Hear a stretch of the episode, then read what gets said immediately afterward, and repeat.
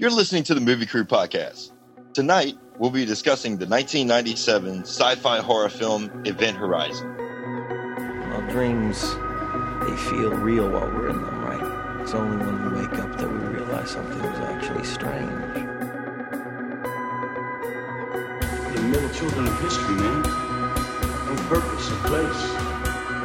We have no great war. No great depression. They're coming to get you, Barbara. We're on a mission from God. I'll buy that for a dollar. Welcome to the party, pal. Let's put a smile on that face. All right, sweethearts, you heard the man. Pull him out. Come on, let's have him. I will show you where I have made my home while preparing to bring justice. Then I will break you. Our great war is a spiritual war. Our great depression is our lives.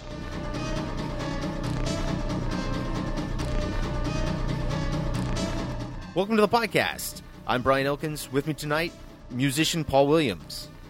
What's up? What's going on, Paul? So we're talking about uh, 1997's Event Horizon. Is this the first time you've seen this? No, no, no, no. I saw this movie back in the 90s. Uh, I would say it was probably 90, late, maybe late 97, 98, probably closer to 98, 97. I remember seeing the trailers for it, but I never actually went and saw it in the theater. I didn't see it until it actually came out on VHS. I'm pretty sure I saw this in the theater, or at least I. we- I know I had HBO this year because I saw that uh, when HBO used to do those HBO first looks. I saw this Yeah. a couple of times. I'm pretty Yeah, sure I saw it it. did get quite a bit of play. It did get quite a bit of play on HBO, though. I do remember that. This is a film directed by Paul W.S. Anderson, who at the time was going, um, I think, just as Paul Anderson, but there was another Paul Anderson that was also directing the guy that did Boogie Nights. I think he switched his name now Yes. to he's P.T. Anderson, and now this Paul Anderson is Paul W.S. Anderson. Don't want people to get confused about that. Yeah, yeah, these are two very different filmmakers here. Like Paul Anderson makes more Oh, totally different filmmakers. One of them directs action movies, the other one directs uh, art house dramas. So there you go. Very different filmmakers on very different ends of the spectrum here. And actually, now at this point in career, now Paul Anderson, uh, well, Paul W. S. Anderson, yeah, he's he's done some movies that I don't know. His career's had some ups and downs. I know a lot of people give him shit for doing that first uh, AVP, um, Alien versus Predator movie. I don't know, man. I will say his probably most known movie would probably be Mortal Kombat, though. Well, that was his only other movie before Event Horizon. Yeah. The people that played Mortal Kombat, that's the movie they wanted to see. Well, it, it's the movie you you wanted to see because you were a teenage boy. Yeah. Yeah, and I- I, you know, man, we grew up playing Mortal Kombat, you know? and I will say like that's like that's his director's kind of bread and butter. Like uh, his earlier films, I I actually kind of like these because I feel like they were made for my teenage adolescent mind. Uh, you look at Mortal Kombat, Event Horizon, uh, Soldier, and Resident Evil. Like, yeah, I was really Yeah. excited about all those as a teenager. And uh, they keep bringing up, and you watch the the behind the scenes, or and you know you should watch the behind the scenes in this film. Uh, it's a nice, good two hour uh, documentary on the Blu-ray, and there's a two disc uh, two disc set uh, DVD that also has this really nice two hour documentary. Got a good commentary on it. Pretty good package for Event Horizon. If you're a fan of the movie, you would be pleased. But they keep bringing up that Mortal Kombat like did really good in the United States. I just thought that was kind of amusing. They were like, "Yeah, it did good for the U.S." because nobody else would like this stupid crap. Yeah, I could see that. I could definitely see that. That's kind of like what they were. I don't know. It kind of seemed like that was their attitude. But uh, yeah, this was this was Paul Anderson's next movie, man, and he turned down a lot of films. He turned down X Men. I know he turned down X Men, and he also turned down the second Mortal Kombat movie. Well, that was probably a, that was Which probably was- a smart career move. Yeah, that was. I was getting ready to say. You took the words out of my mouth. Uh, one of the smartest things he could have done was just be like, "No, I'm not touching that with a ten foot pole." This film had a pretty good budget. Uh, it was 60 million was their budget. It only grossed 26 million in the U.S. Don't have worldwide stats, Yes. um, but that's not that's not good. Paramount wasn't really trying to market um, Event Horizon that hard because they a few months later had Titanic coming out. Yeah, this is the year of Titanic. And I mean, not only that, but when Event Horizon was released, there were other movies that were kind of bigger movies that were were released around the same time. Yeah, no, this was released. Uh, it, now, it's not the biggest summer month, but it was released in August of 1997. So, yeah, this this was a summer film. Like Paramount put this up. You know, for all for all the Friday the 13th fans out there, we know how Paramount treats horror films. So for them to put up 60 million dollars in 1997 to a director that's 30 years old on his second movie, that's a really big deal.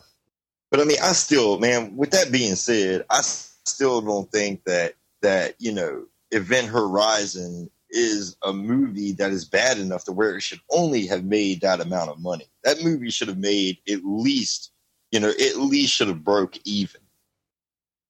Yeah. Well, I I definitely think bad reviews kind of hurt it. It did not. It didn't It did not get the best reviews. No, it didn't, and it got a lot of comparison to to Aliens. Look, Event Horizon steals a lot from a lot of other science fiction films that came before it. Like there is no question about that. Nobody's going to argue that point at all. But I will say, this movie has also gone on to influence a lot of science fiction films after it's come out. So take that for what you want. Like how, when they start explaining like how the black hole works on the ship, that is t- that's direct. That's the same exact thing that Interstellar did, explaining about a black hole. You know, so it's it's like what you know. Interstellar copied a scene from Event Horizon. There you go. even even video games like it was really weird because I, I'll, I'll never forget when I when I played Dead Space for the first time. It was just like, wow, Oh, this yeah. this game almost it does almost kind of have this like Event Horizon kind of feel. It was one of the guns you actually use in Dead Space is Oh, it's like that spear that they uh they're repairing the ship with, yeah which doesn't. yeah dude, basically it's I don't do repair work at all, thing. but come on, man. Like how how does that thing how is that working? Like it seems to me like if you're putting like a giant spear into a hole of a ship that needs to be pressurized, that that's just always going to be bad. Like is that is that thing going to be airtight? I I don't know. I'm not a NASA scientist. the way I kind of chalked it up was the fact that it kind of works like a pop rivet, but it's a rivet with a big steel spike on the end of it that can be used as a weapon. Hey, did you notice too, man? Like when they're in outer space, eh, how much the doctor is smoking. Jason Isaacs is the actor. Um, really good actor. Like really great British character guy. Um, he's in a bunch of Paul Anderson's Awesome. films. Dude, it's so weird seeing somebody like you're smoking in outer space. How is that ever a good idea? Total '90s movie. Cause you ain't getting away with all that all that smoking in movies today. I think smoking, if you're gonna be in any any genre of film, but if you're in a sci-fi outer space film, I think that's the the only film you should never see a cigarette in ever. Oh, well, they brought cigarettes with them, I guess. I don't, I don't, I don't know. I know, but what I'm saying is, is that they're in outer space, so there's all that oxygen around in an oxygen-rich environment. like, why would you like, you know, like when NASA goes up, they work so hard to make everything non-flammable, and NASA takes Yeah. everything flammable out. Like, you can't. You, there's no way you could bring a lighter onto a NASA space shuttle. How is this dude lighting a cigarette? You know, it's just it, that's one of those things in movies. It's just man, it's always bothered me. okay, this movie takes place in 2047, okay? And they still use CDs? Oh, dude, what do you? No, You dude, that- what do you? No, wh- why are you complaining about CDs? The guy has a tape recorder. he has he has an audio cassette player. Oh, yeah, he does. We're in the movie. I mean, how are you? You're complaining about CDs, man? Like that's technology that was dead in '97, pretty much. Well, I guess it wasn't dead yet. No, they still had No, they still had audio tapes in '97. Nah, they were getting phased out at that point in time. But yeah, man, I mean, it was just like those two things kind of, kind of like got me. I was like, wow, they're still relying on handheld, you know, tape recorders and, well, I just, and compact discs. well, I just uh, to be honest with you, I just assumed it was an homage to another science fiction film that I have yet seen. That's what I assumed because it's Yeah. such a specifically like weird thing to bring. They spent money on this film. It's just like, well, why do you have a, a tape deck? Like, I know you would have had a prop built that could have done the same thing. You could have made some cool gadgets. So I feel like it was completely done on purpose. I'm just not 100% sure what the reference is. We've we always talk about special effects, but this film, I feel like being in 1997 has a lot of model work and CGI in it. hmm A lot of CGI.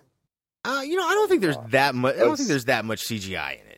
I don't know, dude. That there's that some of that CGI, man. Just watching it now, it it definitely did not hold up. Well, it's 1997. okay, so yeah, Yeah. but uh, I would no. Mo- all the ship stuff is models. They look good. I think all the model work's incredible. I think the production, the set stuff, like when they go Oh, into it's the yeah, when they go into that drive, um, Yeah, the core the core gravity drive. yeah, that thing was built for real, and it looks amazing. It's got lights on it, dude. That is super cool. just like the the color spectrums that they use, like with the greens and the the blues and the reds and the you know getting all that lighting done like that and looking good. I imagine that's not a, a you know a simple task.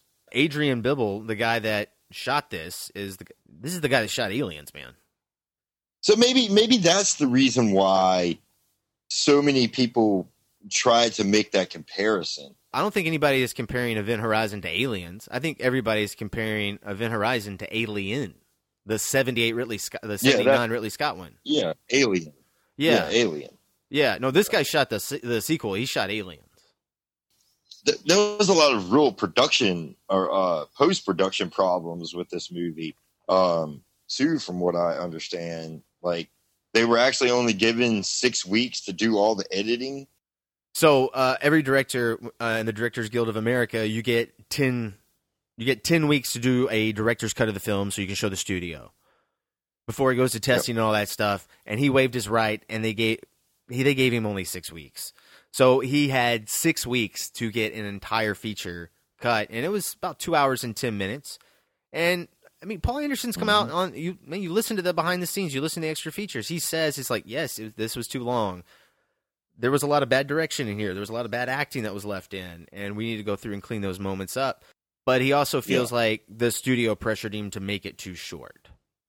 But they also like apparently there was a big issue with the with not only the running of the film but the actual gore in the film too. Like this film is Definitely. gory. It's very Definitely. disturbing. It's got disturbing imagery in it for sure. it, he wanted to go back and do a director's cut to have that released, but apparently, like the film doesn't exist. Like all the shit just doesn't exist anymore. Like all the film reels are gone. Uh, they weren't Mm-hmm. stored right, and I, mean, I was reading somewhere. I'll see if we can put it in the show notes. But I was reading some article where they like, they were found in some mine or something. There was like some Yeah, some elements.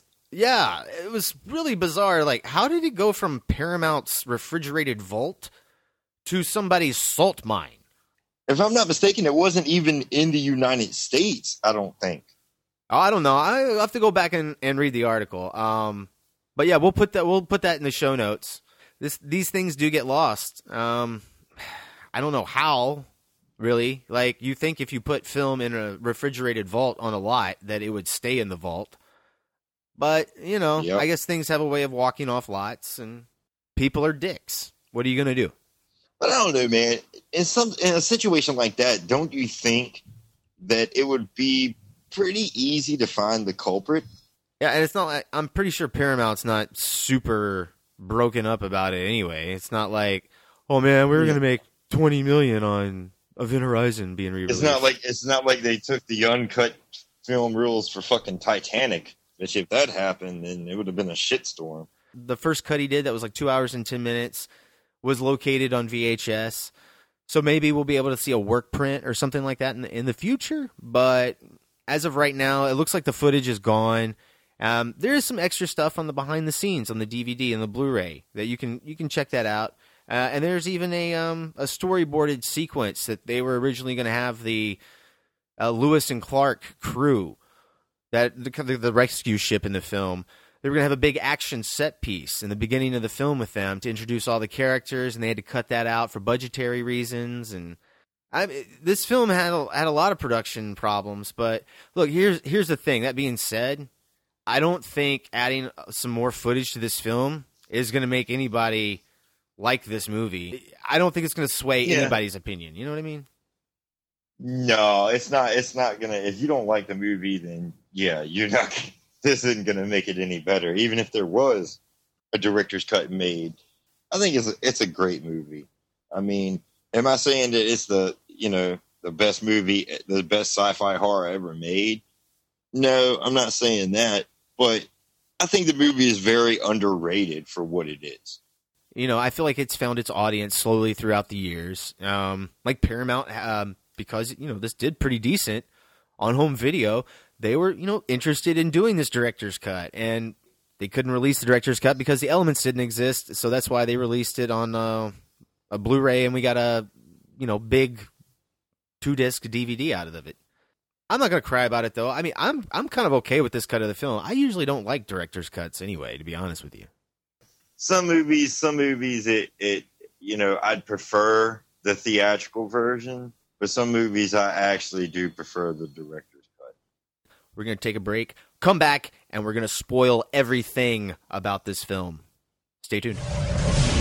After seven years in deep space, There were 18 people on board this ship when it disappeared. I want them all accounted for. Opening outer door. it came back abandoned. Any crew? Negative. This place is a tomb. But it didn't come back alone. Captain Miller! I've got some problems here! This ship has been beyond the boundaries of our universe. Who knows where it's been? And what it's brought back with it. Did you hear that? What is it? The ship is reacting to us and the reactions are getting stronger. What are you telling me? That this ship is alive? I have such wonderful things to show you.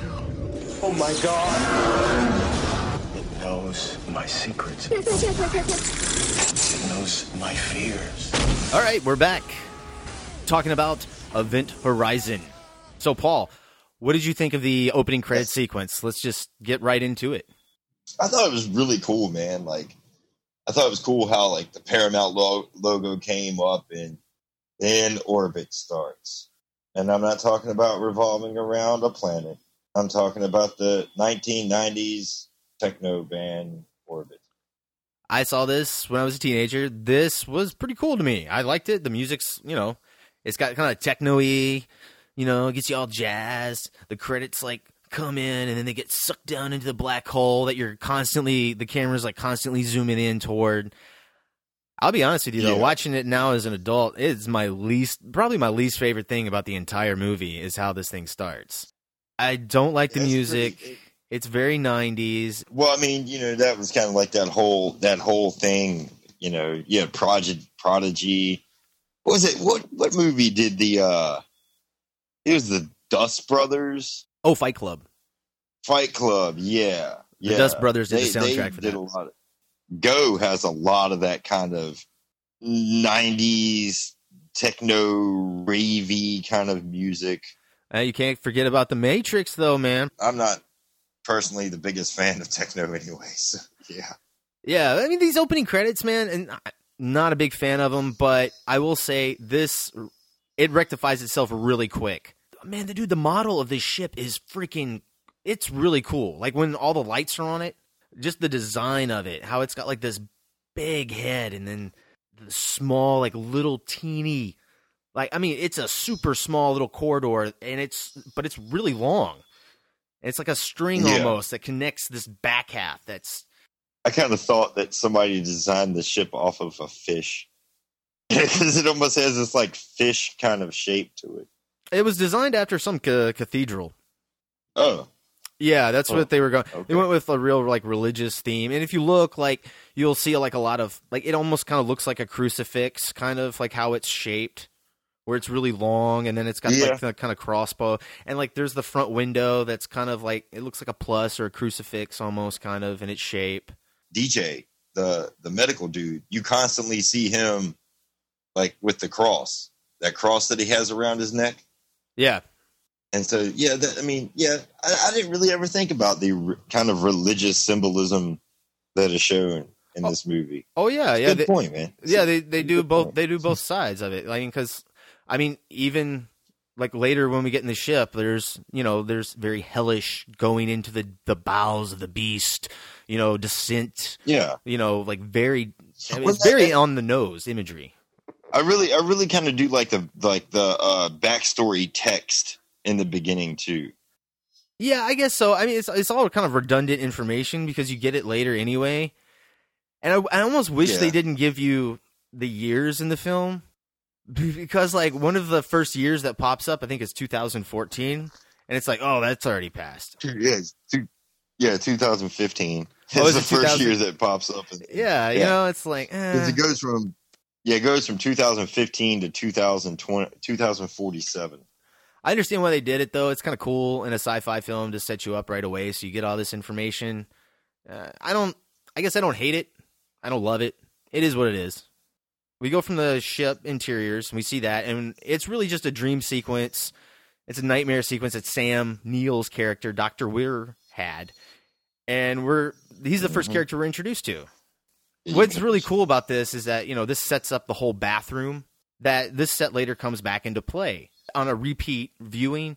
It's one of those things you're like, oh man, dude, that's that's so cool. Look, he's right there. Yeah, because even even while he's shaving, he even kind of like glares at the bathtub. Like right away, you can kind of tell this guy's a bit depressed and and, and lonely. Well, yeah, well, he's got pictures uh, of his wife all over the place. You know, he's got like a little wife Mhm. shrine. It's the only thing that's even looks remotely personal in this very like sterile and kind of like NASA cubicle. I, well, you know what? We're, let's just go ahead and spoil it. The whole the whole reason that they're even in the bathroom in the first place, that's where his wife ends up committing suicide. I guess she commits suicide because she feels that he was just never there. Uh, Sam Neill's character, Doctor Doctor Weir, was absolutely obsessed with creating the ship. Like it was so much of an obsession that it it caused his wife to kill herself. You can kind of tell that he holds a lot of regret and and even blame. and you kind of get the feeling Yeah. that that was one of the only people that his character could connect to because he does Mhm. like man he doesn't seem like he's got any friends he seems like he's super depressed and you don't really get a sense of there's no timeline of like when his how long his wife's been dead my assumption was she offed herself while he was working on it Yeah, that's what I was. That's what. That's exactly what I thought too. Because it's like, well, why would you off yourself once the ship is finished? You know, then then he's got time for you. He's got all the time in the world for you. Then did he want to find this ship now okay now sam neill's character he has two nightmares before they actually arrive at the Event Horizon ship now you don't you don't get this timeline did he know that this ship went to hell or went to a different dimension and brought something back?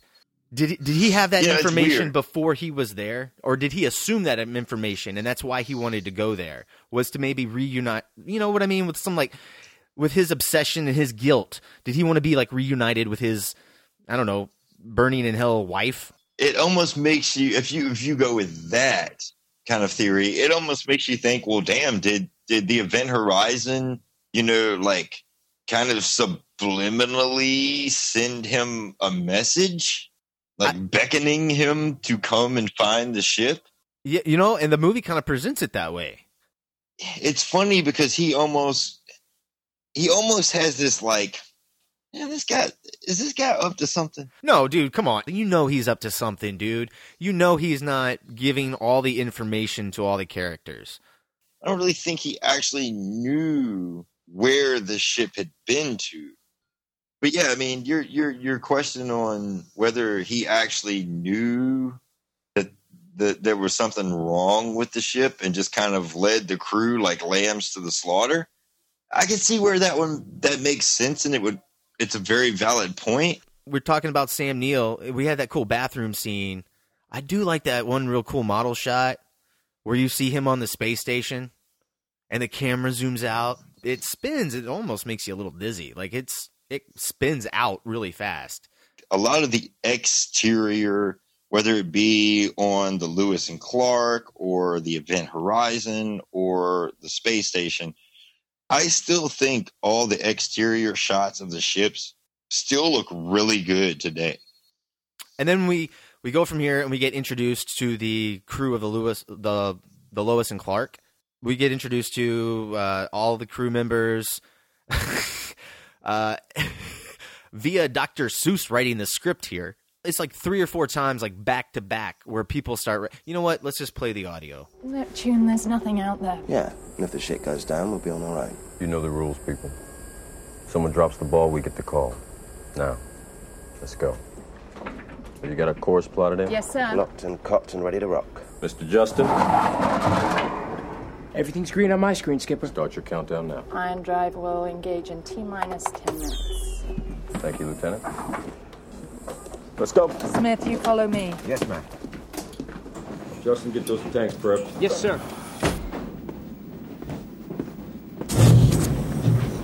Mr. Cooper, Skipper. ion drive in 10 minutes. Ooh, it's time to play Spam in the Can. It's hilarious, man. Like everybody's rhyming. Uh, Spam in a can. Dr. Seuss is in Dr. Seuss is in sci-fi horror. The set designs here with the uh, the tanks that they put them in for you know to go in their hyper sleep out to Neptune. I guess at this well, and you know at this point they don't know what their mission is. They're just going to rescue some some something out in Neptune's orbit. They have no idea really what they're doing. Yeah, I mean, you know, it's like basically they're like a salvage ship. They go out and salvage other ships and bring them back and get paid money by the government to do it. This is another reason I don't like the And by the date way- here, man. Because like once you get the date, the lowest the lowest and Clark, man, that ship. How long could they possibly have been operating out there? You know, it's like in in the, in forty years, like space exploration, it just exploded. Again, not, not the biggest fan of the text. The uh, even the crew members, they almost seem like they they can they kind of have this resentment towards Doctor Weir. You know, it's like half alien and half aliens in the beginning. You know how like everybody kind of oh, it's Sigourney Weaver. Didn't like Sigourney Weaver's Ripley character in the beginning of Aliens. It's kind of like the same thing here. It's the outsider, and we're showing that this group of people are really tight knit. they've been out for a really long time and they were actually on a break and they got pulled off their break to come and do this. And I mean, you know, who wouldn't who wouldn't that piss off? And Kathleen Qu- uh, Quinlan, her character, uh, Peters, her Mhm. son uh, is having some birthday party or something, and she can't she can't be there for the birthday. You know, and Laurence Fishburne's like, hey, you know, I'm sorry if there was anything else, or I could have gotten anybody else, I would have, but you know, tough times. You know, you know how they are. Uh, and then they go they go from that. There's a, another dream sequence with uh, you know Sam Ne- Sam Neill's character. Uh, I didn't understand. You know, dude, we talked about these the the water hyperspace tubes that they they go to sleep in. I'm not 100 percent sure how they wake up out of them. I, I don't know, but when they show the outside shot of uh Weir's little chamber, like this dude has no breathing apparatus on. They they have a, a breathing apparatus. I think the idea is that like somehow, I don't know, man. It, it seems like it maybe like auto detects, and I guess it pulls that thing out of your mouth, and then it just dumps you. it does just like dump you out with some excess water, and it's like, here, deal with this crap. It's like being born all over again.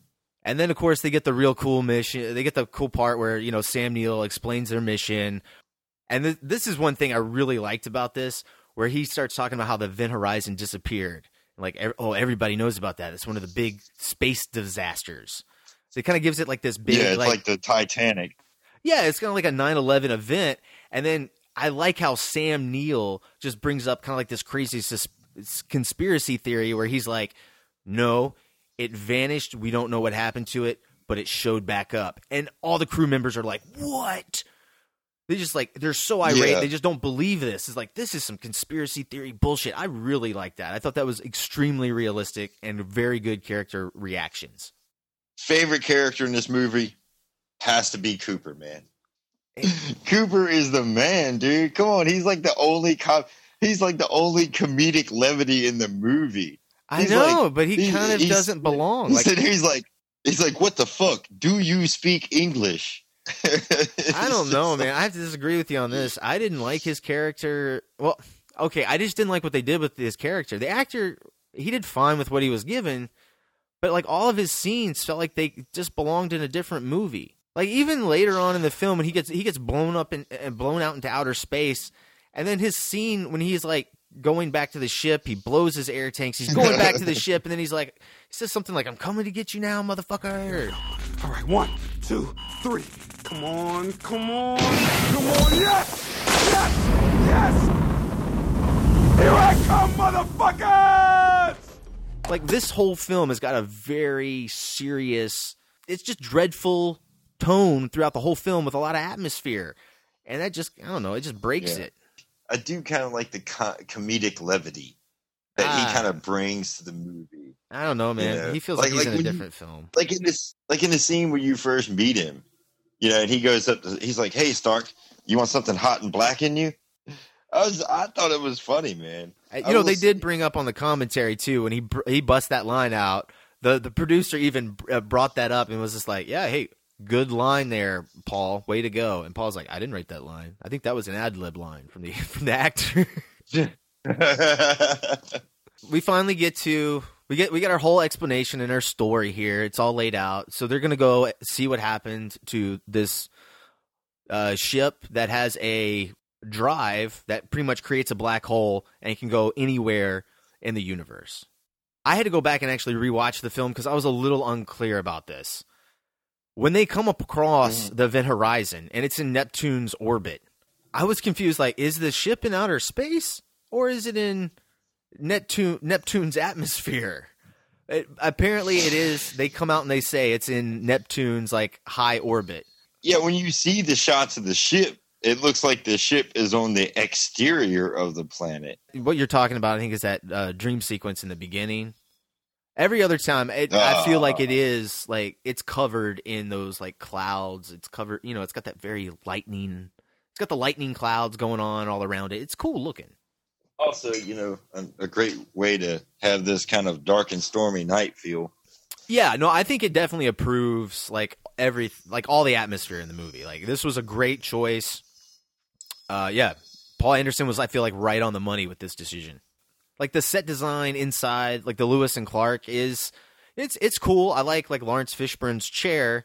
It looks like a normal sci-fi film from the the 90s kind of feel to it. It's a little claustrophobic. The docking bay area is kind of cool. I do like how the the floor, you know, sinks. But man, once you get inside the actual event horizon, like man, dude, the corridors, the sets, all this stuff looks amazing. It does, and not only that, but the the just the sheer lighting of the movie. Once again, um, that, that I think that's kind of what makes it amazing. It's well, Um, it's what makes it stand out, right? It's what makes it a little bit unique from Yeah. every other space horror film. Like, let's just go through the ship, like you know, room by room. Like the big entrance hallway connects the head to the back of the ship, and it's lined with explosives. I think it's Captain Miller, Justin, and Peters go on the ship in the beginning, and right there when they're going in that airlock corridor and all those with all the gold lights and shit like that. I really, I really, really like that shot. A lot. yeah, well, if you notice, that shot is really quick too. Uh, apparently, it is. It's very quick. apparently when they were going to enter the ship there was going to be no gravity at all so they're going to be floating all around through the ship until they realized once they got these actors on the wires that it was just slowing them down they weren't going to be able to make their schedule so they just said fuck it we're not doing that crap and if you look like right after that shot you're talking about they they have they have this shot with their feet like coming down it's an insert and it lands on the door and they're like yeah we have magnetic boots oh yeah, the boots magnetized to the floor. Yeah, yeah, so that way the actors can walk around in the set from there on out with them out, you know, without having to put them on wires and stuff. Because man, once you get actors on wires, dude, that just slows you the fuck down. I could see. I could definitely see where that would that hinder your your movements and shit. But they do a bunch of really smart yeah, things, mean- man. Here, like I mean, even that long corridor, like we're talking about, like how they shot that. They only built like a really small section of that, and then they just put mirrors on either end to make it look like it was endless and just kept going. It worked. It worked really good too. Yeah, I, I didn't. One thing I kind of didn't understand though, the Justin character seems to be the youngest member of the crew. Why he sent Justin to go inspect this gravity drive? I don't know. I And- just and I just assumed thing- because he was like you know some kind of mechanic dude. I, look, okay. Here's the thing: if Miller went to go look at it, then we wouldn't have had the cool horror moment that's about ready to happen. So th- that answers your question right there, Paul. Yeah. Like the movie wouldn't exist. That's true.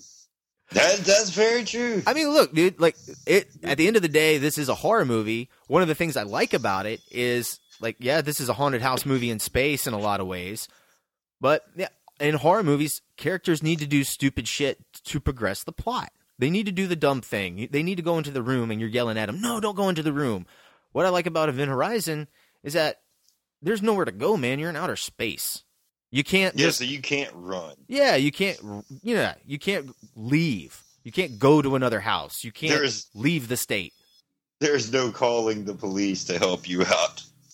I do find that interesting, and it adds a layer of tension throughout the movie. I feel like, and they, I think they do a pretty good job for the most part of handling that throughout the film. Even when Justin is walking down the corridor, you know, he even makes a comment, "Wow, this looks like a giant meat grinder," and it does. Like it, it, it looks like you're walking through a tunnel with razor blades spinning all around you. Yeah, I like how they, it has uh, the biohazard symbols on the door.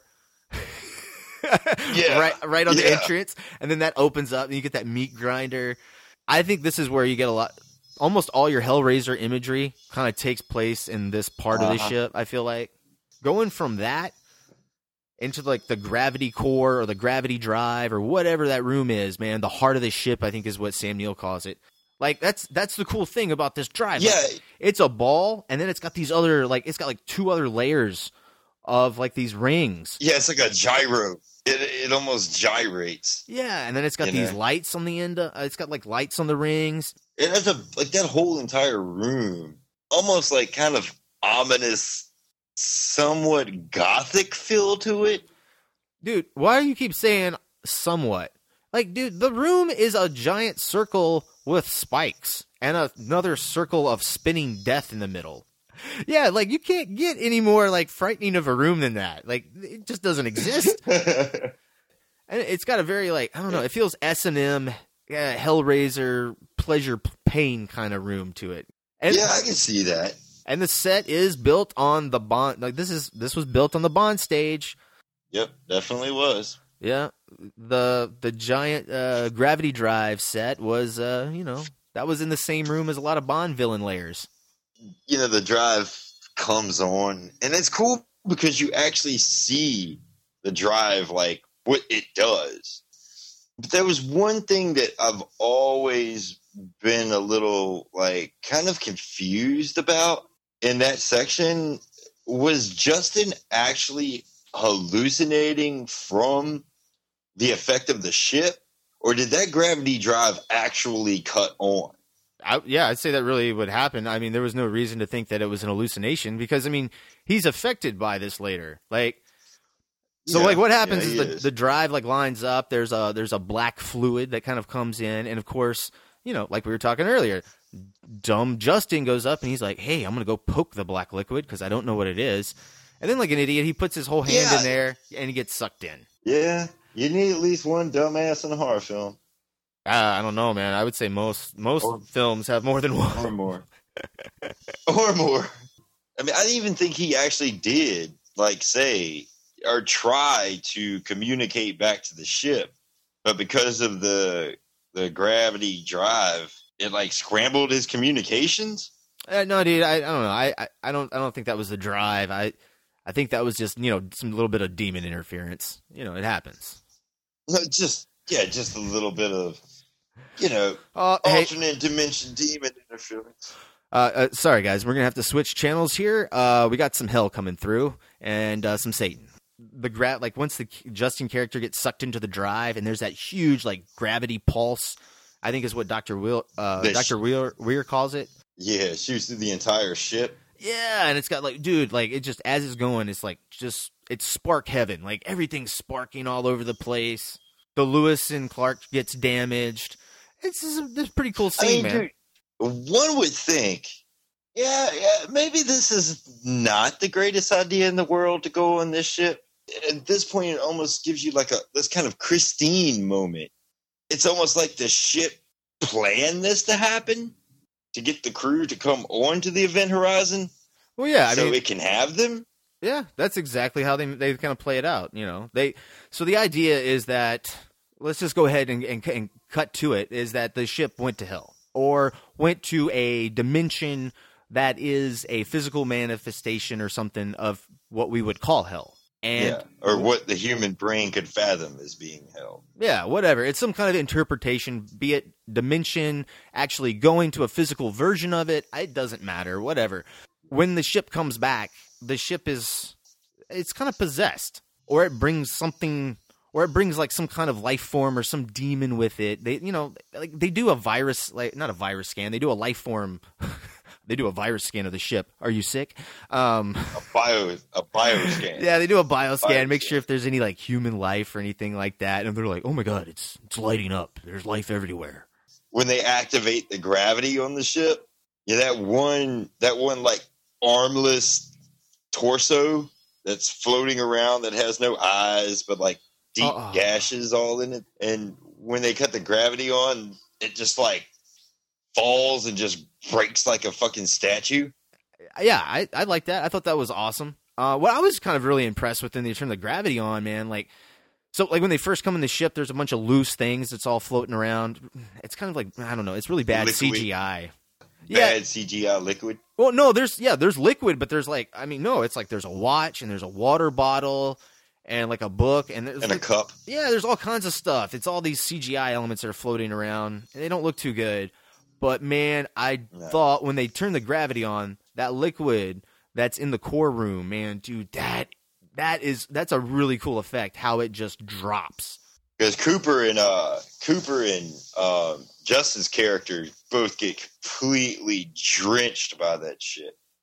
They start repairing the Lewis and Clark, and while they're repairing the Lewis and Clark, everybody starts to have actually certain people on the ship start having visions of some of the some of the things they feel guilty about or some wrong things that they've done in their past. the ship kind of picked and chose them. You know, they're feeling guilty about something because I mean, you look at Peters, it, it really gets to Peters of the whole issue with her son. They never say what's wrong with their son, right? He's just in a wheelchair. No, they, yeah, as far as I know, I can never actually figure out what was supposed to be wrong with her son. They do show him in a wheelchair But- for one shot. you know, she felt really guilty because she wasn't going to be there at his birthday party. Because the same thing happens with Miller. You know, Miller, you know, uh, the story gets revealed kind of later on that Miller was one of the one of his crew members got caught on fire in space, and there was no way he could save him, so he just left him there. Well, no, And it's like oh, it, it was he was saving other people and everything. He didn't just leave this dude here. It was kind of one of those things like Yeah. he couldn't go back for him. He could, you know, and he Yeah, feels couldn't guilty about it. When the one character, uh, the mom, uh, Peters, when she has her vision with her son, she didn't say anything about it. But when Miller has his vision, Laurence Fishburne, he's just like, "Oh, hey, wait a minute! I saw this guy coming out of the fire, looking me at the eyes. Something weird is happening here." And they have this conversation, like the characters are all talking. They did a good job of building this family unit, and they're carrying that through here later in the story arc, where these characters are not they're not they're not doing something stupid. Something's not No. right. I'm having visions. when uh, Sam Neill's character Doctor Weir is in the tunnel and he's repairing one of the circuit boards. Oh yeah, with the green hallway. That right there is kind of a bit creepy, dude.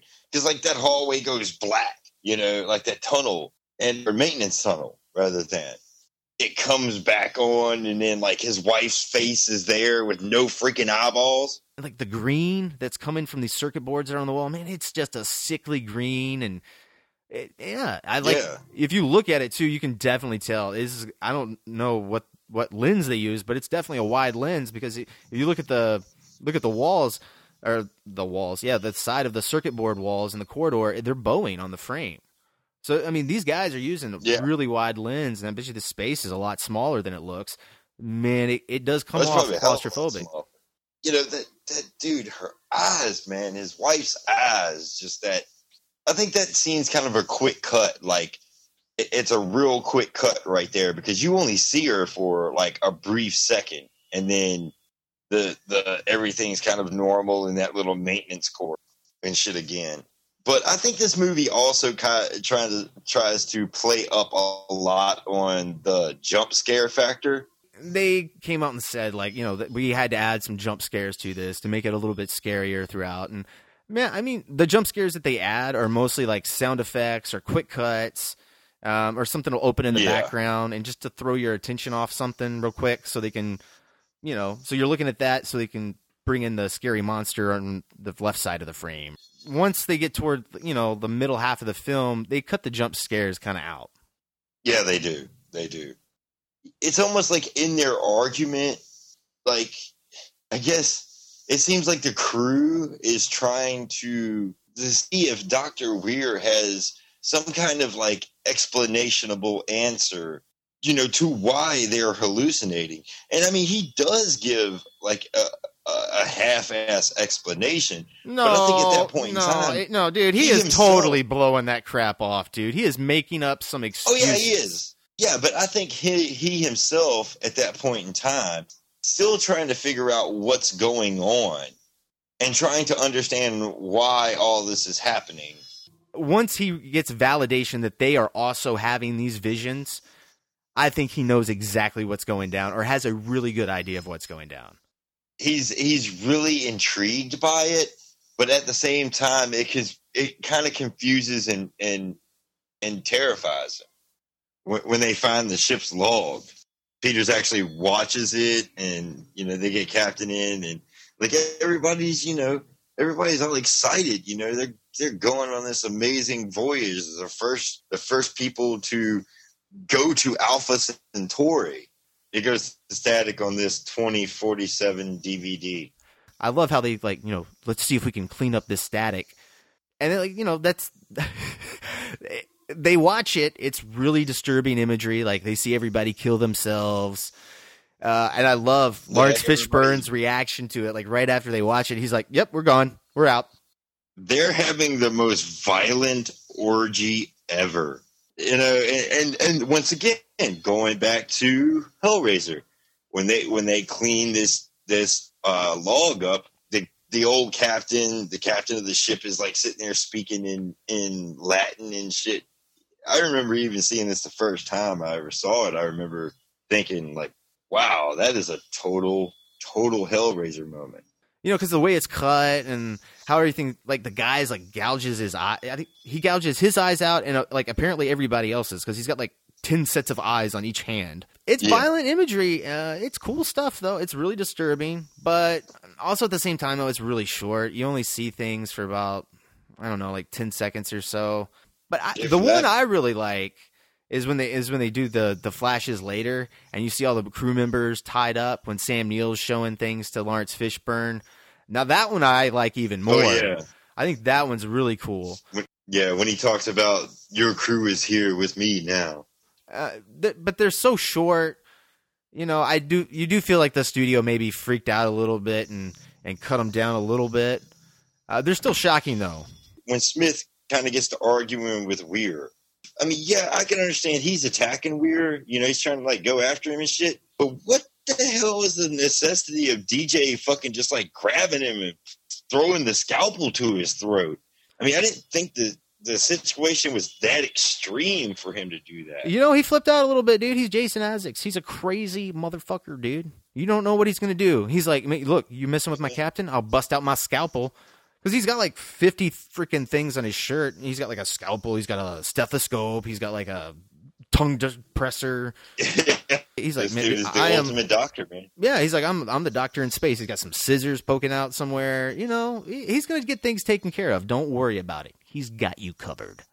I didn't understand why he did that though. Like I just I, I don't know. I just feel like it was the stress of the ship getting to him. Maybe it, it just it is it does come out a little strong and a little dramatic and a little bit like damn. But what I like about it, and it doesn't make it, it's not a problem for me, is that Laurence Fishburne's character also reacts that same way, where he's like, "Dude, you need to chill the fuck out." If none of the other Yeah. characters reacted to it, I would have a problem with it. But I th- I feel like everybody reacted to it accordingly, and it was it was okay. But okay, so at this point, the Lewis and uh, Yeah. Lewis and Clark's been completely destroyed, and most of the characters end up getting killed off. Uh, Smith gets killed in the explosion because Weir kind of goes crazy and plants a bomb on the ship. It blows up, and they finally have that confrontation with Sam Neill's character where he's he's sewn his eyes shut. I think the lighting is really good. Like when when Weir's kind of giving his little speech right there, the blue lighting that kind of hits his, you know, just one side of his face and vaguely brightens up the other side where you can see that his eyes are sewn shut. He has like this overpowering confidence about himself all of a sudden. like right before this, like he we have that scene where we get that flashback into his apartment. Um, you know, where we see his wife kill Yeah. himself, and then he kind of gouges his eyes out. That, well, that was another thing I was going to point out. Like, look at look at Weir's reactions when he goes in there and finds Peters. Like, he actually has this moment of humanity, this moment of like empathy for her death. But then he goes straight from that into him fucking gouging his eyes out. Yeah, it does something to him at this point. I don't know if Like- it's possessing him or if he's actually kind of giving himself over to the ship because I do feel like uh, this is kind of what Weir Weir wants. You know, Doctor Weir kind of I feel like he kind of wants this. Yeah, yeah, you, you almost feel that way at this point. You know, you feel like this is what he wants. And see, that's that's another thing what makes it interesting about what you brought up earlier um, in our discussion was the fact that did Weir on some unconscious level get called back to the event horizon? Like he he he knew that something wasn't right. He knew that this shit wasn't normal. Yeah, I don't know. I think that's definitely one way to read it. Yeah, you can totally read it that the ship is beckoning to him. You can almost read it if you want to that he designed this ship for the purpose to specifically go to hell to meet up with his dead wife because you don't know when his wife died. Um, or you could read it as he has an idea of what's happening before he goes out into space, but then once he gets out here, he definitely knows and he decides that it's cool.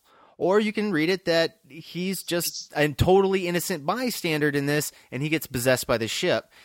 I think that's it- it interesting. re- really, it just goes down to what you can interpret it as. Yeah, I think Sam Neill's character is the most Yeah, interesting but- character in this film for that very reason.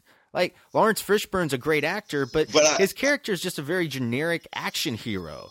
And like all these other characters that are supporting in here, they're not really ever given much of a backstory or we get just a little piece of a backstory and a little bit of information here, enough for the scares to work and stuff. But like Sam Neill, I feel Yeah. like you get you get more of a backstory on him than pretty much any other character in the film. Going back to uh, the bridge scene where he's got his eyes sh- uh, sewed shut and everything, I do like I do like the beginning. Um, I, I like your point on the lighting. Yeah, I agree with that. I don't like the end of the scene where the window the window gets broken. Sam Neill gets sucked out, and then Laurence Fishburne he's fighting, uh, you know, to get back up. And then like once he gets through this door that's half open, like man, he didn't have to worry about getting sucked back anymore. It just this felt a little low budget to me. You know what I mean? Like the the suckage of the window was a little inconsistent for my liking. Yeah, I didn't. I didn't really care for that either. Like, I, I thought that was. I, I thought it was kind of a bit tacky, and I, I, just, I don't know. I just really didn't care for that. This is kind of my.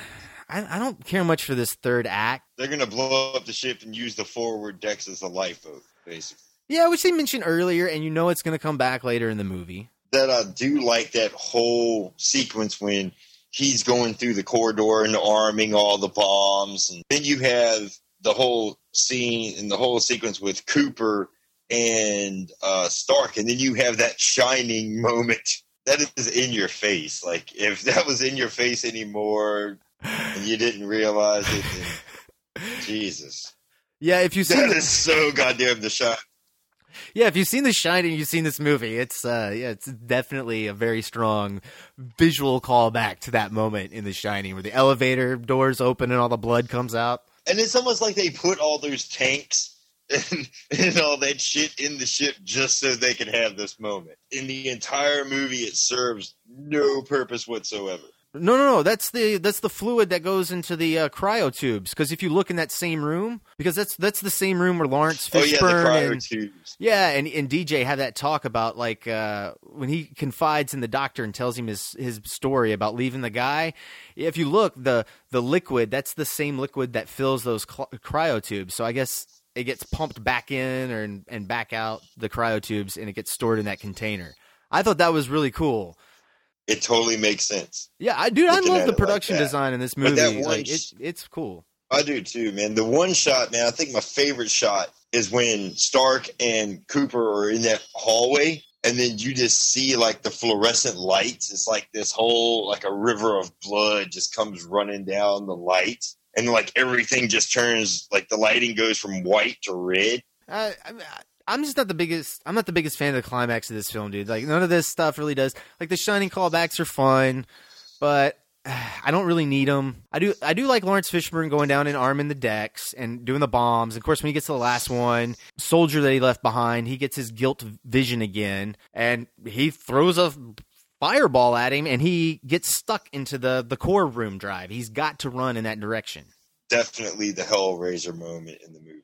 The makeup and special effects when you just see Doctor Weir and he's got his eyes, but then yet his teeth look like they've been filed sharper and he has no hair on his head anymore and he's got all these cuts and you know these deep lacerations all over his body. That to me right there is is the real um homage to hellraiser moment in this movie. Yeah, the cuts are very reminiscent of those that, that pinhead, like the cut look, where it's like a it's cut real deep, but it's scarred tissue. But man, I don't really like this the the fight here. Um, it just it gets it gets kind of actiony movie where you know Laurence Fishburne's in the room, and then Sam Neill they're getting into like physical altercations here. It's like laurence fishburne picks up the the co2 tube and smacks him with it and shit I don't know. I, I guess it's kind of fun. Like I understand why you want it. You want this big climax for your ending. I just feel like a physical fist fight with uh, Hellraiser Sam Neill isn't really isn't really what I wanted for the movie. Uh, the visuals are cool. Like I like the visuals. I like the fire. I like the way Sam Neill looks uh, and the makeup. And um, I really like that one shot where you can actually see they actually lit Laurence Fishburne on fire. Like how many fucking American actors would do that shit, right? Like, oh my god, that's insane. yeah no shit Yeah, there's a great Yeah. shot where like his his like sleeve is on fire and you see his face and he is like putting it out and it's a shot that's kind of in slow motion. when Laurence Fishburne is kind of down and, and Sam Neill's character kind of comes up behind him and grabs his face and he's like, now I'm going to show you. And he shows him basically all the dead members of the crew and even some of the like Stark and Cooper who are still alive. They're still in that little sequence right there. I mean, really, at the end of this movie, Laurence Fishburne's character, man, Miller is going to hell or to whatever dimension it is. Yeah, definitely. Yeah, I, I like the fact that they kind of kill off Sam, uh, not Sam Neill, but they kill off Laurence Fishburne's character. Like this is a horror movie; it's dark. You can't escape hell, and I I thought that was cool. It goes with the horror movie vibe. I really love the look on Sam Neill's face, like when he hits that plunger. The characters that end up living at the end of the movie, I don't really care about them. Really, Stark, you don't really get much. You don't get a whole lot of scenes with her. I didn't care much for Cooper's And character. there's no background on her. Neither, well, neither Stark or Cooper. Yeah. I, mean, I, I really didn't My, I would tell you what, I'd say I liked Cooper's character over Stark's character. I didn't like the very end either with the dream sequence. Like I don't know how else you'd end this movie. Yeah, I didn't care for that either. I mean, I can see where they were going for that classic horror movie. The killer makes his very last appearance. You know, when you when you think he's dead, he manages to reappear again. I would have much rather saw this movie back on Earth or back in the, st- the space station with Stark and Cooper with their higher ups basically asking them and interviewing them to try to figure out exactly how the hell all this happened. I would have rather seen it in like that. Well, they don't You know, have to do that, man. They have they have the log, right? All they have to do is show them that. Boom, done. I mean, that part of the ship Well, they survived. could have played on something like that. it's okay. I don't really have that big of a, an issue with it. It just seems a little cliched, and eh, I, I don't know. It just doesn't wow me. That's really what it is. But that's Event Horizon. Paul, what are your final thoughts on Event Horizon? really good movie. The lighting is beautiful. The storyline is is pretty good. I mean, it's basically taking a ghost story and putting it in an outer space format. I don't really think any of the actors or actresses did horrible jobs um, on the movie, and I think it's a really good sci-fi horror movie to watch. Yeah, I, I, I pretty much feel the same way. I think it's uh, it's a pretty solid entry in the uh, sci-fi horror genre. You know, it's just something you don't see every day. It's got really good production design. It's got really good lighting. The crew that's worked on this movie did a really fantastic job with everything. I have problem with some of the performances. I, you know, I don't. Well, I don't really. I just don't really care much for the late, the girl that plays Stark. Very attractive uh, actress, but I don't know. I thought she was she was a little wooden. Um, I didn't like care much for how the Cooper character was written. Love the actor. Some of the effects are a little dated, but man, dude, the model stuff looks really good. And it, I think it's it's you go back and look at this movie. It's one of those ones where you can see models and CGI in the set in the 1990s, and you can see kind of this transitional period in in effects and how we how we work with effects and I, I don't know. It's it's interesting to watch in terms of a historical perspective in that in that regards. Uh, I think it does add a lot to the uh, sci-fi horror genre. It's it steals a lot from other movies. I don't think it's completely original at all whatsoever, but that's okay because it. I think it steals enough from enough, uh, di- enough different genres and enough different films that when it puts it all together, it, it's kind of a different movie in the end, and it, it does something new. Uh, if you want to sit down and, and watch uh, a, a fun, well, I wouldn't call this movie fun, but if you want to sit down and be and be scared and creeped out, and yeah, hey, check this movie out. Do yourself a favor, give it a watch. And that's our show for tonight, ladies and gentlemen. You've been listening to the Movie Crewe podcast, and we're closing out the show a little bit different tonight. We actually have a giveaway for you guys. Yep, we have a Wes Craven's Deadly Blessing poster, which was a, a special pre-order for the movie from Scream Factory. So if you're the 43rd person to send us an email, you get a free poster. Yeah, just put like, you know, poster or I want this poster in either the subject or in the body of the email. So we'll know. And the, the 43rd email we get in, we'll let you know if you won. So it's pretty cool. We get a free poster. That That's all right. Yeah, I'd like to get a free poster. It is pretty cool because it's actually like exclusive artwork that they did for the, the cover. So uh, if you look at the Deadly Blessings cover that Scream Factory did, that's that's the poster that we're talking about. Um, I think it's like 18 by.